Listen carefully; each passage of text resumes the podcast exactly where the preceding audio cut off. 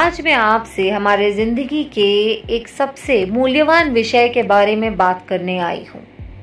जो विषय है, आदतों को छोड़ना इतना मुश्किल क्यों होता है? हमें पता है कि गाड़ी चलाते समय फ़ोन पर बात नहीं करनी चाहिए, मगर फिर भी हम बात करते हैं। कईयों को स्मोकिंग जैसी जानलेवा चीज़ की आदत होती है। कुछ लोग अपने बढ़ते वज़न को लेकर परेशान रहते हैं। वह जानते हैं कि वज़न कम करने के लिए उन्हें जंक फ़ूड को त्यागना होगा। मगर जंक फ़ूड खाने की आदत को छोड़ना हमारे लिए एक चैलेंज बन जाता है। कई लोग स्वस्थ शरीर पाने के लिए जंक फ़ूड खाना त्याग देते हैं तो कई असफल हो जाते हैं। छोटे बच्चे। छोटे बच्चे किसी भी भाषा को सीखने की क्षमता कैसे हासिल करते हैं? इंटेलिजेंस क्या है? और ये एक व्यक्ति से दूसरे व्यक्ति में भिन्न कैसे है और क्यों है? अपने सभी विचारों की कल्पना करें। जैसे कि उन विचारों की भौतिक संस्थाएँ आपके दिमाग के अंदर तेज़ी से घूम रही हैं। ये कैसे संभव है कि मस्तिष्क एक व्यवस्थित क्रमबद्ध तरीके से एक विचार से दूसरे विचार तक जाने में सक्षम है। हमारा दिमाग हमेशा सक्रिय रहता है, यानी कि एक्टिव रहता है। मस्तिष्क हर बार जानकारी प्राप्त कर रहा है।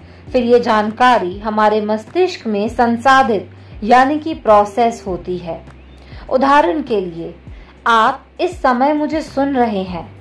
आपका मस्तिष्क हर बार जानकारी प्राप्त कर रहा है। फिर यह जानकारी हमारे मस्तिष्क में संसाधित होगी।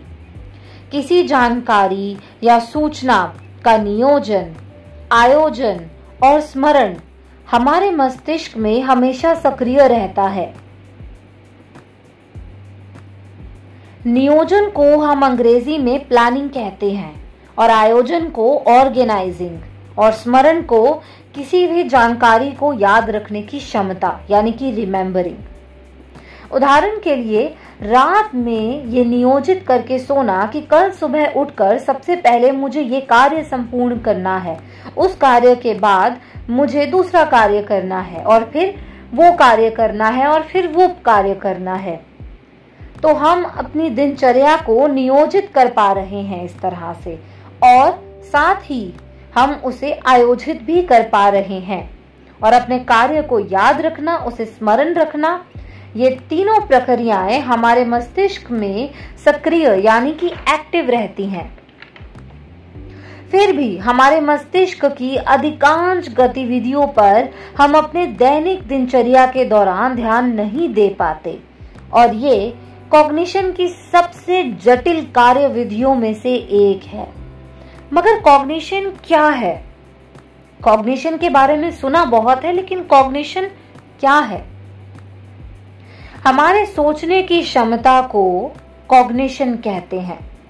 कॉग्निशन हमारी धारणा से जुड़ी, ज्ञान विज्ञान, हमारी समस्याओं को सुलझाने की काबिलियत, हमारे निर्णय लेने की क्षमता, हमारी चीज़ों को स्मरण रखने की शक्ति से संबंधित है। जैसे कि घर से स्कूल या ऑफ़िस तक का रास्ता स्मरण रखना, किसी विषय या कला का ज्ञान होना, हालातों और चीज़ों को समझने का नज़रिया होना। फैसले लेना, आदि। ये सब कॉग्निटिव गतिविधियाँ हैं। कॉग्निटिव साइकोलॉजी मनोविज्ञान का एक क्षेत्र है, जो ये सोचने के लिए समर्पित है कि लोग कैसे सोचते हैं। कॉग्निटिव साइकोलॉजी की मदद से हम ये समझ सकते हैं उस नज़रिए को जिस तरह से हम सोचते हैं, और ये भी समझ सकते हैं कि क्यों कुछ लोग दूसरों की तुलना में समस्या समाधान में बेहतर होते हैं।